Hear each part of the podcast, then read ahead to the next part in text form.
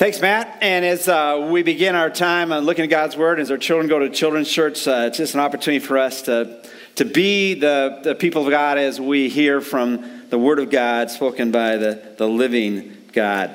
Uh, just as we prepare for the chosen, and the chosen is a great opportunity for us to gather as God's people, have fun with each other, get to know one another better, as well as make this an invitation opportunity. Hopefully, you're thinking and praying about people in your relational world. We call that our oikos, and this is true for those who are online as well as those uh, uh, in person.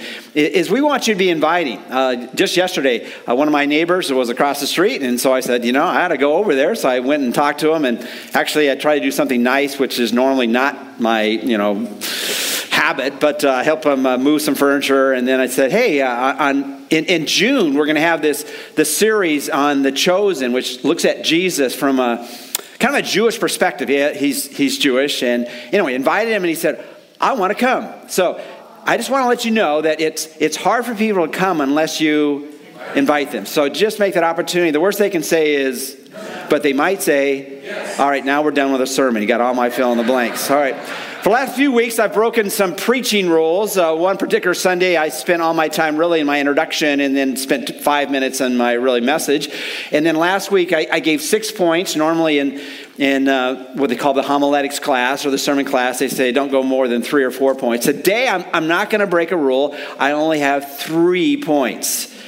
I do have some sub points, but I only don't. You need to clap on that. But since you were clapping in derision, all right. Uh, uh, sometimes I go through my old files, and, and when you've been in ministry uh, getting close to almost five decades now, okay, and that, that's why um, you need a new pastor. But anyway, uh, I was going through some old messages, and I, and I found some messages that I decided I probably didn't need to keep. And, and one of them, it was on a it was a Mother's Day message, and I decided I, I want to give my very best to the ladies in our church, and so I, I want to give them everything I got. So I decided that I'd be real creative, and I take the alphabet, and I decided, you know, I don't need three points. I don't need six points. I'll give them 26 points on being the great mother.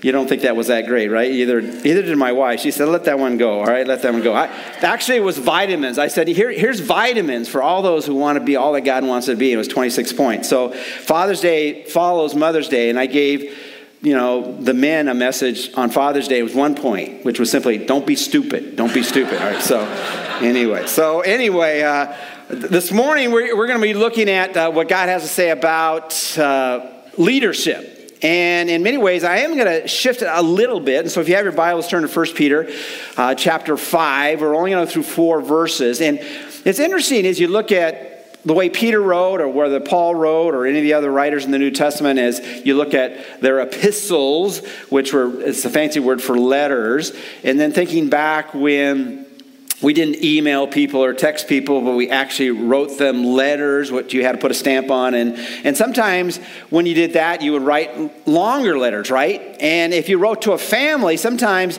you would write it primarily to one or two people that were going to open it, maybe the ones that are on, you know, on the opening of the envelope. But if you wrote to the family, you're thinking, would I only speak to mom and dad, or do I only speak to the older children? And sometimes you might put some things in the letter that were particularly for one part of the family. Well, as you think about Peter writing to the church, and there are many words in the scripture related to understanding this thing called the church. Sometimes it's called the flock, and we're going to see some of that imagery in the passage we look at today. And I'll start to try to slow down my speech, uh, my rate of speech.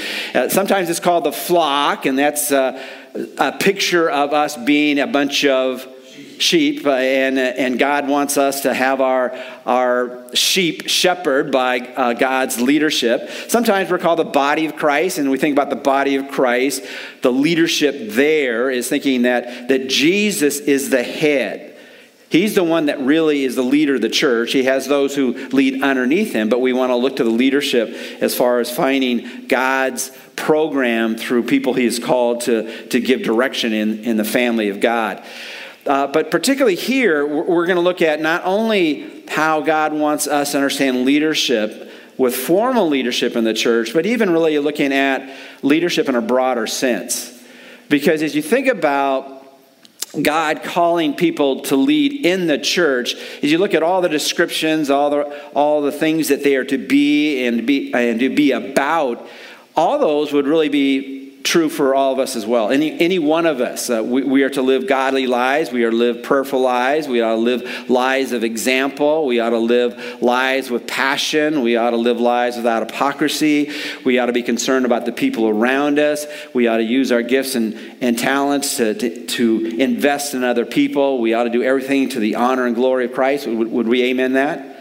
So we're all called to be leaders. Well, what, what is leadership? And there's a lot of things that people have said about leadership, and I thought I'd begin with some of the ones that people have written. I think this past week in an email blast, I, I sent out a couple of them. Uh, but I like uh, what J. Oswald Sanders said about leadership. What do we mean when we use the word leadership?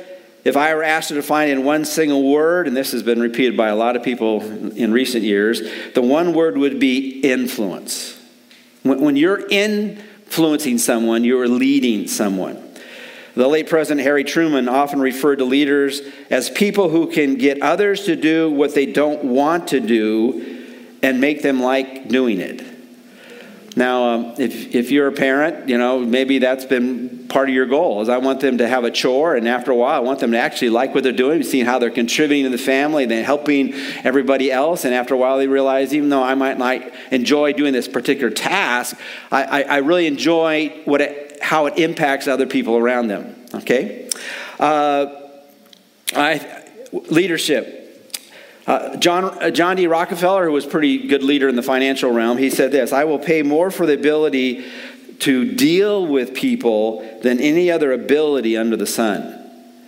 And so, as he thought about his organization, his institutions, he said, really, as, as I draw people into working for me to be uh, my leadership team, they might have a lot of skills, they might have a lot of competency in a lot of different areas, but I want them to have the ability to relate with people because if you can't relate with people, you're, you're not going to move the needle very far which just reminds me, I had one of our leaders tell me right before I came up here about the chosen, and I said, That's not my job. I'm not going to do it. But uh, he asked me to say. As we think about the chosen, all right, uh, if, if, you don't go online or if you don't call the church office, you can always uh, put it on the response card. And, and, and this is also just a get out of jail card. If, if you forget to do so, you can still show up. We'll only give you half a hamburger. We won't get you a full hamburger. If you invite some people and you forgot to tell us they were coming, don't worry about it. Uh, uh, some of our people won't eat at all. All the staff will just give you all their food that they were going to give anybody else. But anyway, so yeah, people can come on those evenings, whether they're signed up or not, but it just gives us an idea how, how many people might come. And, and so as we think about leadership, leadership has all kinds of ramifications to it. Uh, I like what this one individual said, his name was Benjamin Hooks, who I know nothing about. He says this He who thinketh he leadeth, and I've read this many places, and hath no one following him, is only taking a walk. And so, as we think about, yeah, I'm a leader, and if you're looking around you, no one's following, then, then maybe your influencer, that's somehow that, that chip that's put in your, in your body, isn't, isn't functioning. Because if you're really leading, you're influencing, which someone is looking at what you're doing say, I want to be a little bit more like them and follow them. Leadership, uh, like this one, is the ability to hide your panic from others.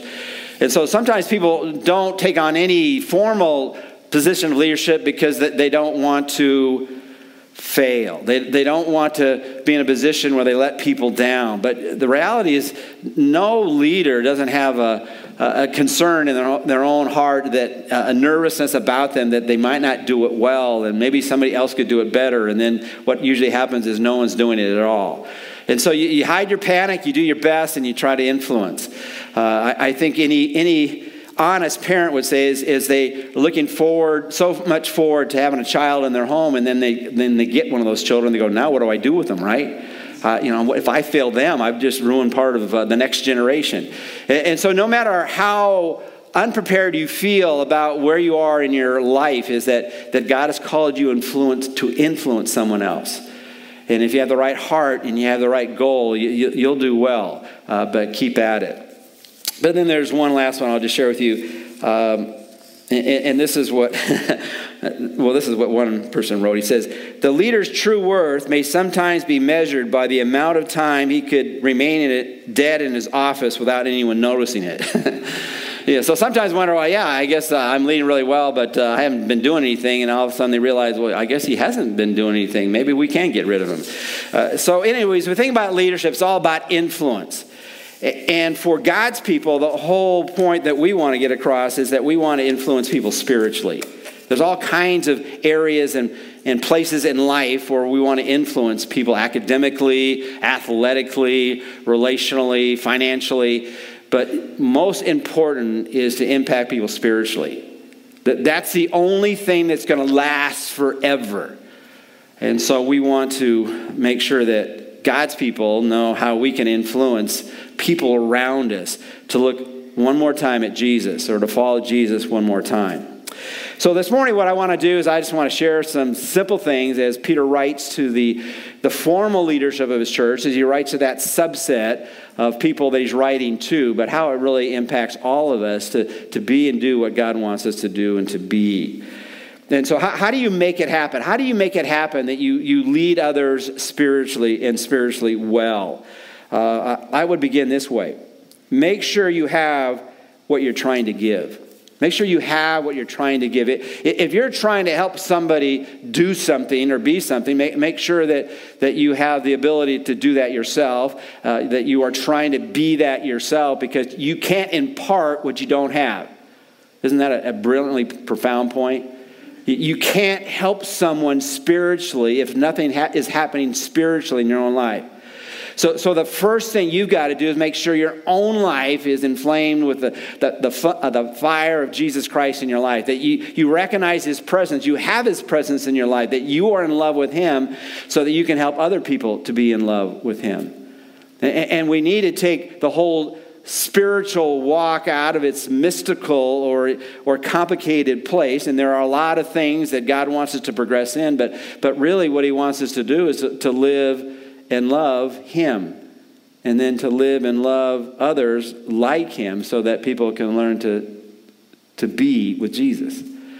And, and so, as, as, Peter writes, and I, I just couldn't resist the temptation, as you think about Peter connecting with things he has just written or getting them prepared for what he's about to, to write, he often uses that little word. Well, it's actually not a little word in the English, therefore. And again, whenever you read the therefore, it's the therefore, therefore. And sometimes it's primarily for what was just written, sometimes it's primarily for what will be written. And at the end of last message, as we looked at his challenge for us to be prepared for whatever might come next, uh, he, he gives a parting statement. It all, it all begins with making sure your, your life is connected to Jesus in a, in, a, in a real way. And so he says in 1 Peter chapter 4, verse 19, therefore, those also who suffer, and that's what we talked again about last week, according to the will of God, which is to remind us sometimes that things you're going through, it's not an accident. It's not just because we're in a broken world. God wants you to go through some things that He can grow you stronger. He says, therefore, those also who suffer according to the will of God shall entrust their souls to a faithful Creator in doing what is right. And so it really, it really is all about, you think about the Christian life, it's really all about God and our connection to Him. And when we make that deposit, when we entrust ourselves completely and fully to Him, who is faithful, who knows what happened in the beginning because He's the creator, he's know, He knows what's going to happen in the end because He's the one coming again. We trust Him because He, he knows it all. And, and when we do that, we are doing that which is right. So now he speaks not just individually, he says, Look at, but corporately, I want you to understand, I, I want you together to do well as a people collectively.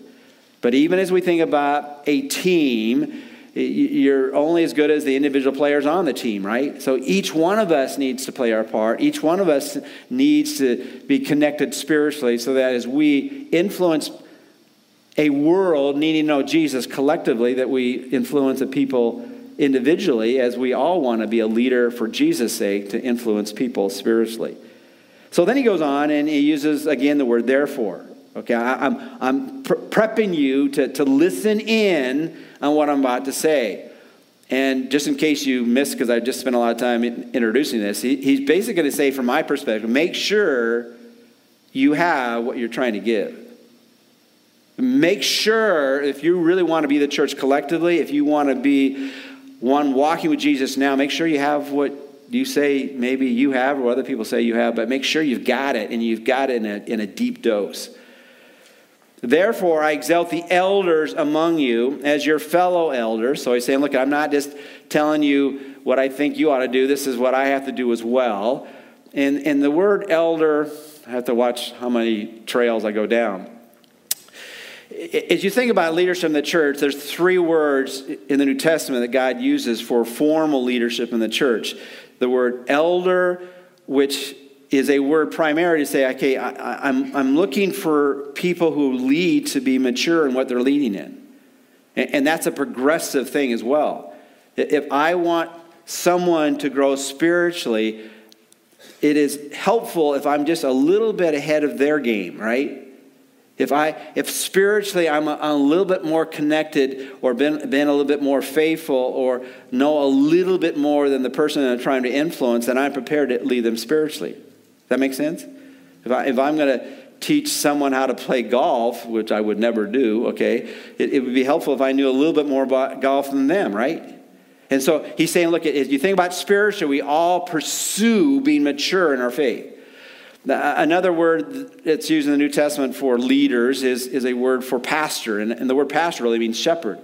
So as you think about uh, leading, you're, you're really focused on sheep or people as he called the disciples, you know, you've been fishers of fish. Now I want you to be fishers of men. And so he could have said, I'm going to make you, yeah, that could have been the, fr- the phrase that's used for leadership in the church. You're going to be a fisherman. Uh, I, I, want you to be good at collecting fish. I want you to be good at taking care of sheep. And then another word is the word for bishop, episkopos, which has the idea I want you to oversee. I, I want you to look well uh, and, and see your people really well because if you're not noticing things in, your life, in their life, you're not going to be able to help them. But that was all for free. Let's move on. He says, There I exhort the elders among you as your fellow heirs and a witness of the sufferings of Christ. There's just so many things in here that you just have, you can't, can't you can't leave out, okay? I, I shared this one of the small groups this, this past week. You know, you know what the word for witness is? Some of you know this. It's, it's the word martyr as a fellow martyr for Christ, and you're thinking, man, this witness thing is a this is a this is a pretty big challenge, isn't it? Now, initially, the, wit- the word witness simply meant what we would say it means that it's a person who has seen something and can relate what they've seen, or they've heard something and they can relate to someone else what they've heard, or they've experienced something and they can share their experiences. But what happened here is the, the temperature had risen quite dramatically that often it really cost them their life. And so it was, their life was on the line when they shared what they had heard about Jesus, when they shared what they saw about what Jesus does in people's lives, and when they t- told her their experience that this is the only really source of, of living hope is found in Jesus, there was a pushback. But what are you saying to them? I want you to understand that, that we are fellow mature people trying to walk with Christ, and it's not always going to be easy because we're going to share in the sufferings of Christ and this is the one word that I want to get from the point of that first point, and a partaker also of the glory that is to be revealed. And, and so, if, if we're going to hammer home that point I want to make today, is we think about how can we lead well spiritually for all of us, and this is every time I preach, I'm preaching to myself as well, is I need to make sure I have what I'm trying to give.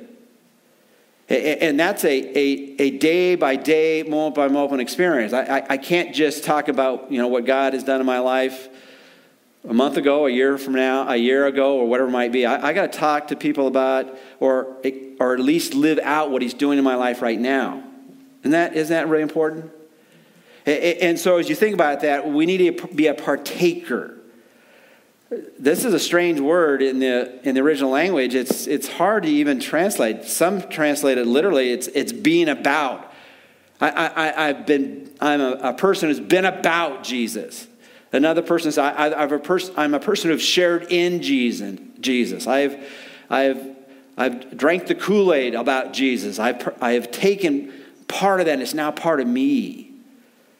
And, and that's what Paul, uh, Peter was, was challenging. I, I want you to understand as I challenge you, fundamentally what I am, I'm a partaker of Jesus.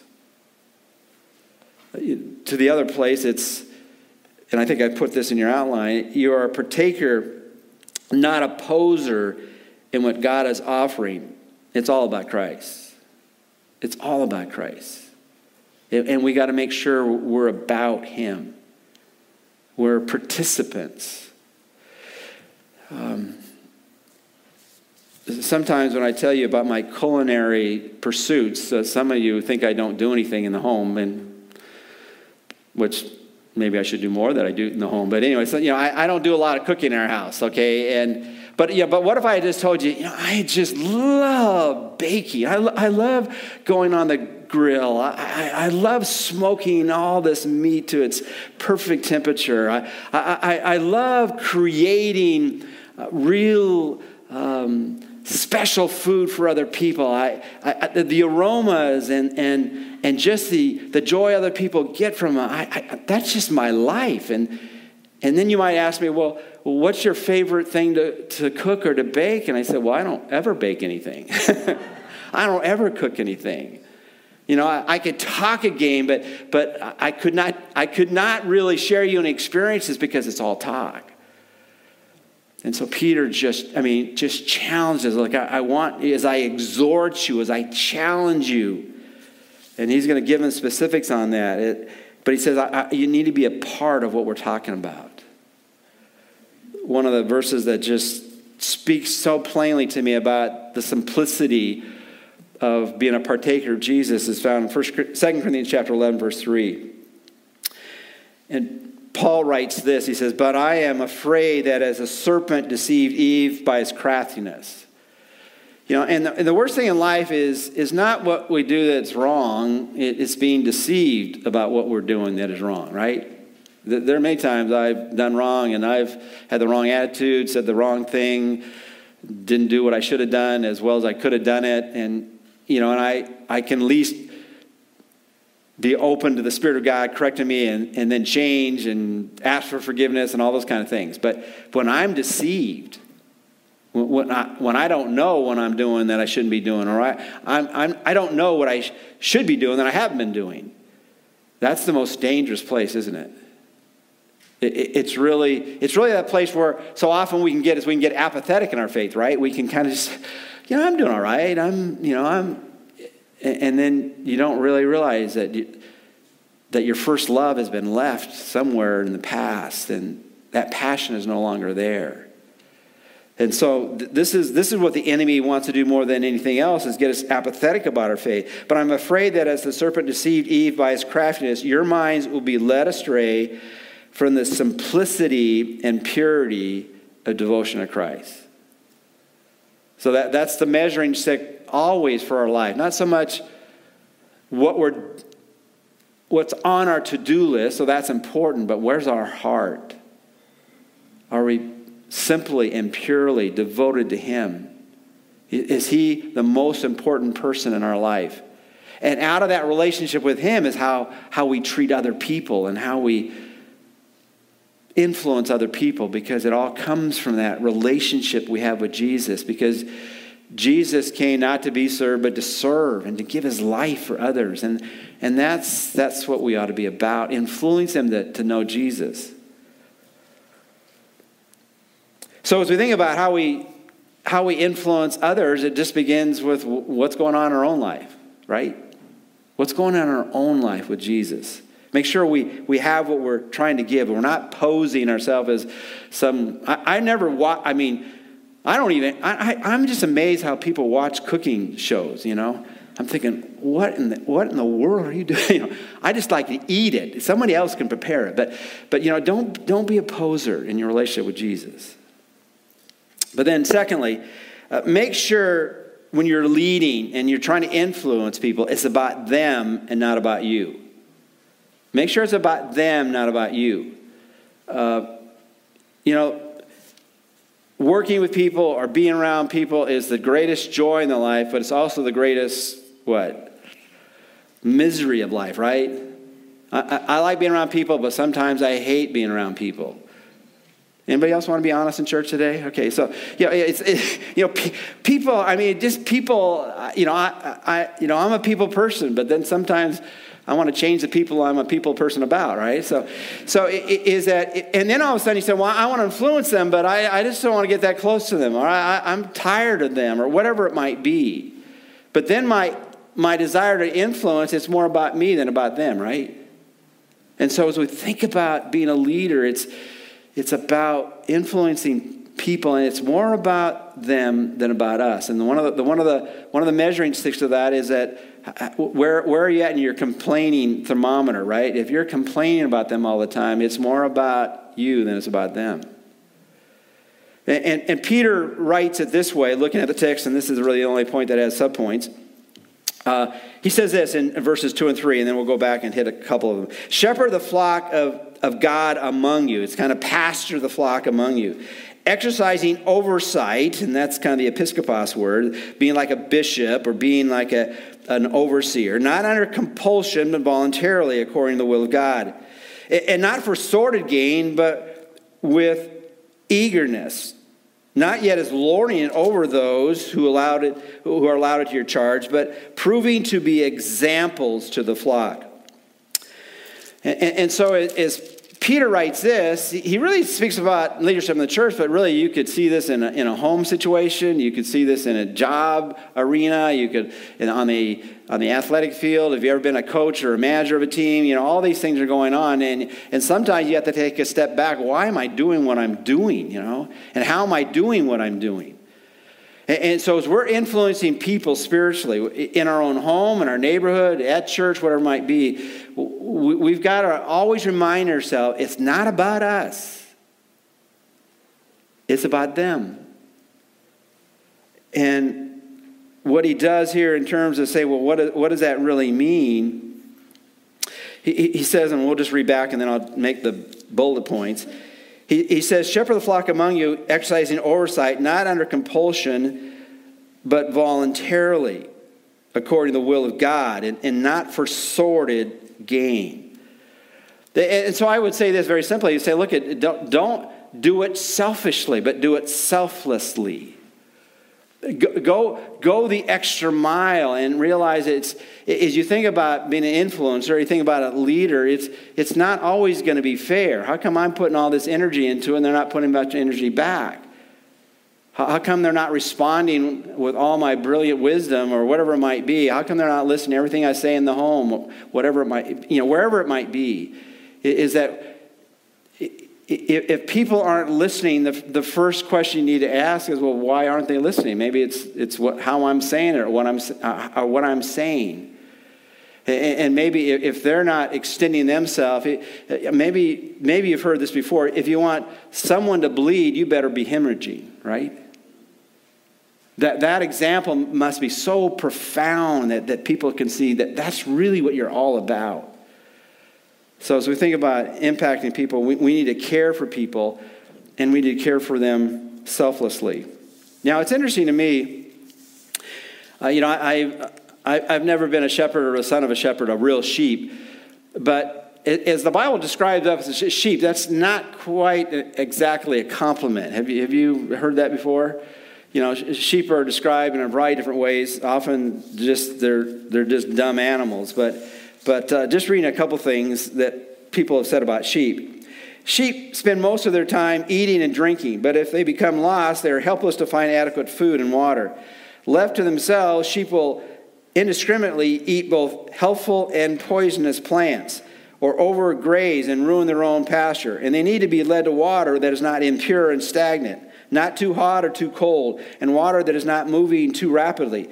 That is why the psalmist refers to quiet waters in Psalm 23 2. Sheep are much in need of other assistance as well, because their wool secretes a large volume of oily lanolin that permeates their fleece much dirt, grass, and windblown debris clings to it. Since they have no ability to clean themselves, they remain soiled until the shepherd shears them. Between shearings, that dirty, sticky accumulation must be cut away from under their tails. Sounds like changing diapers, doesn't it?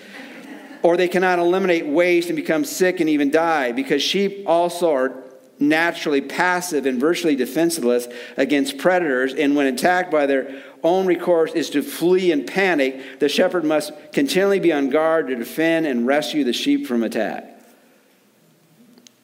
And as Jesus speaks in John chapter 10, he says, Look, if you just hire someone to watch the sheep, when the going gets tough, they're going to take off.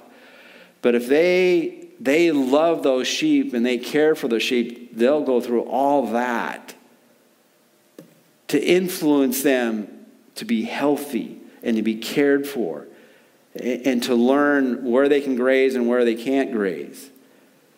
And again, if you picture this in terms of the home or, or people in your job arena or whatever my influencing people to, to do what they need to do, though they don't want to do it now, but they'll learn to later see the wisdom of doing what they're doing.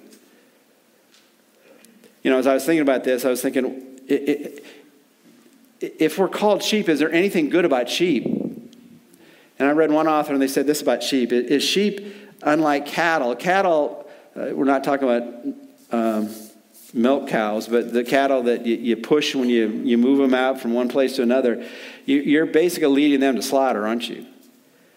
But, but sheep are, are so useful that often they don't raise sheep to eat the sheep, but they, they raise sheep because of the value of their wool. And, and they, they keep the sheep because of the value of them ability to produce more sheep. And as you think about sheep, um, they also can give milk as well. And so God uses this not only in a term of, of, of uh, embarrassment as far as identifying with sheep that are so needy, but also you are extreme value and worth to Him. So, how do, how do we influence people? We, we care for them, but we do it selflessly. And, and then he said, don't do it under compulsion. He says, uh, you need to guide them willingly. And, so, as we think of why am I doing what I'm doing? Does someone strong arm me and give this responsibility, and now I just got to do it? Is that you realize whatever, whatever God has called you to do and to be, in a formal way or informal way, you, you want to check your heart and your attitude and say, the reason I'm doing this because I've chosen to do this. I, I, I'm willing to this because of the importance of the task or the people I'm caring for. And as you, as you think again, every time you look at that child and you're just tired of doing whatever you're doing for them, say, well, why did I have children? and hopefully the reason you have children because you wanted children. And, now you want to be the best mother or father you can to be to those children. You know, why are you a friend to someone? Um, and, and, sometimes, I mean, if you look at, I don't know if, if you ever do this, look back at your friendship relationships, and, and sometimes you have friends that it seems like they, all they do is bring you joy. You just can't wait to hang out with them. And, and then others, you go, I, I really care about that person, but they're not always the, the funnest people to hang out with, right? But you care about them, and so you willingly do what you can to influence them in a positive way to be there for them. And, and then that whole idea of eagerness to serve them not only selflessly and guide them willingly, is to serve them eagerly. This is, this is a privilege to be what God wants us to be. And he says, don't, don't lead uh, uh, out of compulsion, but with eagerness. This, this is what God has called us to be. And, and then the, the part that just, I think, is so important for us to always remember in terms of, of living out the life. He says, and proving to be examples to the flock. So it, it is not only what we say or instruct verbally or in some kind of a curriculum, but it's, it's being a person that people can look at and say, I, I want to be more like them. You know, as we think about all the failings we have in our own life and the failings that there is in the church, and there's a lot said about the church now and how bad the church at large is in America, is that this is, this is the Lord's creation, the church. This is His bride, and we are to, to love the church. And, and we are to recognize that we are to be examples for others what it means to know Jesus, how to know Jesus, and what it means to love and live like Jesus. We, we want to be an example to others. And the word example really has the idea of, of, of, giving an impression. It's like they would, they would give an impression on some wax and put it on a particular document, and that would be an official document. And, and that impression was, was like an example to what that person would represent. And that's what we are to be as well. So, what is it this morning? We only have three points. First one is very simple. If we are lead well spiritually, is we, want to make sure we have what we're trying to give. Then, then secondly, we want to make sure over and over again, it's not about us, it's about them. It, it, it's a focus on others than ourselves. And then finally, just look at verse 4. He says, And when the chief shepherd arrives, and who's that? I want to make sure you got that fill in the blank right. And when the chief shepherd arrives, who's that? That's Jesus. You will receive the unfading crown of glory. And you're thinking, wow, you threw that in. And I think he's throwing a little motivation there. Motivation is look at God's going to see everything that we do. And, and if no one else notices, God does. And, and, sometimes, in fact, probably more times in my life than the other, when I'm thinking about God watching, I, am I'm, I'm hoping that He wasn't watching. Anybody want to raise your hand on that? You know, some of the things I, I wish He didn't see or hear what I did or didn't do, and, and I don't like God watching all the time. But, but the reality is, God is like the parent or the boss or the coach or whatever it might be. They're not delighting in catching us doing wrong, he, they're delighting in catching us doing is right. Isn't that true? Don't you love to, uh, if, you, if you got it on film, seeing something you know, that you want to remember about your kids, and you got it on film, and, and you could see that over and over and over because you caught them doing something well or something they were joyful about, uh, whether, whether it was in a photograph or whether it was a, something you put on a DVD, whatever it might be, you, you delight in catching people you care about doing what is right. And, and that's what the chief shepherd is trying to do. He, he loves to look at his children leading others well spiritually and and he says, Look, I, I want to show them a, a, a, my, my joy. And so he gives us a crown. Now, this, this message is not about the crowns that we're getting in heaven. We know in Revelation 4.10, these crowns are going to be thrown at the feet of Jesus. But whatever it is, and in one sense, it's like what we do in sports now. Everybody's going to get a trophy in heaven. You know, just being there is a trophy. Okay, whether you played at all or not, you, you get a trophy if you really, really know Jesus. But the idea here is not to build us up, but it's to give us a sense of joy that our, our, our Savior saw what we were all about. He, he caught us doing what is right. And, and, so he wants us to, to be those kinds of people that, that recognize what is life really all about. It's, it's about knowing Jesus and making him known. It's about loving God and loving others. It's about living a life that honors him by helping more people follow him. And, how do we do that? With a passion to lead others spiritually well. And, and we can all do that. And how do we do that? Is make sure we have what we want them to get. That we have a vital relationship with Jesus. That we, we aren't deceived by, by somehow being led astray from the simplicity. And this really has the idea of singleness of mind and purity of devotion to Christ. What, what God want from us? He wants us to love Him. And He's worthy of our love. He's, he, he's worthy of our devotion. He's worthy of our, our singular commitment to, to live for Him. And, and secondly, he wants us to recognize okay, as you do life, it, it gets messy. And, and as you go through life and you get discouraged, just realize it's really not about you, it's about the people you're trying to influence. So let's not get caught up in just being so, so focused on what's happening to us when we really should be more concerned with what's happening to others. And then, as I try to put in that last line, is make sure you're pleasing the one leading you. You know, the Apostle Paul in Galatians said that one of the things about ministry, and again, we're all involved in ministry. We're all members of God's family. If we know that Jesus, we're, we're all called to be ministers and we're all called to be missionaries. But as ministers, he said, look, some of you are just people pleasers. He said, you know, look at you're, you're not left here to please people, you're left here to please God. Does that make sense? And, and so when we don't receive the pleasure of people, uh, then redirect what's important to you and realize are, are you getting the pleasure of God? And so, what's the so what this morning? God, God wants us to be influencers. And He wants us to influence people well spiritually. I'll, close with this illustration. Um, you know, as you think about leading well spiritually, and we all need to ask ourselves the question how, how, is that, how well is that going? Am I identifying people that not only do ministry with, but am I identifying people that I want to specifically influence people to, to live and to, to love Jesus more? Um, and well, how does that happen? Uh, Dwight Eisenhower, who had a pretty good run as a leader in the military and then as a president of the United States, and he would often illustrate this. He'd say, Look, I, I want I want you all to lead well.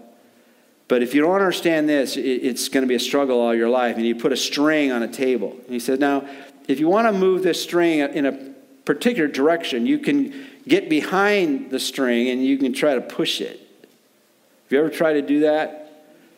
You know, when you push a string from the, behind, from the, from the back, it doesn't go very well to the direction you want it to go. But if you can get out in front of the string and, and you can and lead it from the front and, and just pull a little bit, it'll follow you wherever you go. And so as we really think about leading well spiritually, it's, it's realizing that Jesus leads us. And as we follow his leading, then what we want to do is let others follow us by not pushing them, but pulling them in the direction that Jesus wants them to go and to be. Let's look to the Lord in prayer. Uh, Father, you've, you've called us to be a people that know you. And, and maybe this morning someone's come here in our sanctuary, or maybe they are online with us today, and as we're talking about leading others spiritually, they don't have what we're talking about. They, they can't give what they don't possess, what they what they haven't partaken in. And Father, really, we, we, want everyone here this morning to know again the simplicity, the singleness of mind of what it means to know Jesus. It's to be devoted to Him. And uh, how do you, how do you devote yourself to Jesus? Is it all begins by knowing Him. And, and you know Him when, when you come to that point in your life, you recognize that God loves you. But our lives are messed up because of our sin. And that's why Jesus came to, to bridge that gap between us and a holy God. And when He died on the cross for our sins, He paid the penalty for that which separates us from Him. And then He gives us the opportunity to then take what He offers. The Bible says, But as many as received him, to them he gave the right to become children of God, even to those that believe in his name. So we're inviting people today to admit their need and turn from that which separates them from God, which is their sin.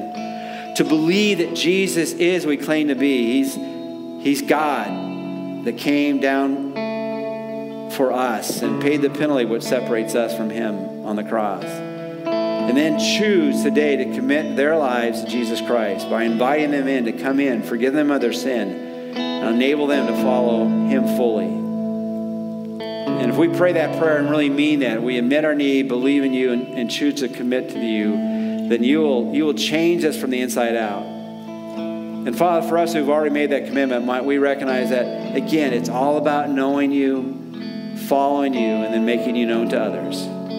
Help us to live for you and to know you. And we praise in Jesus' name. Amen.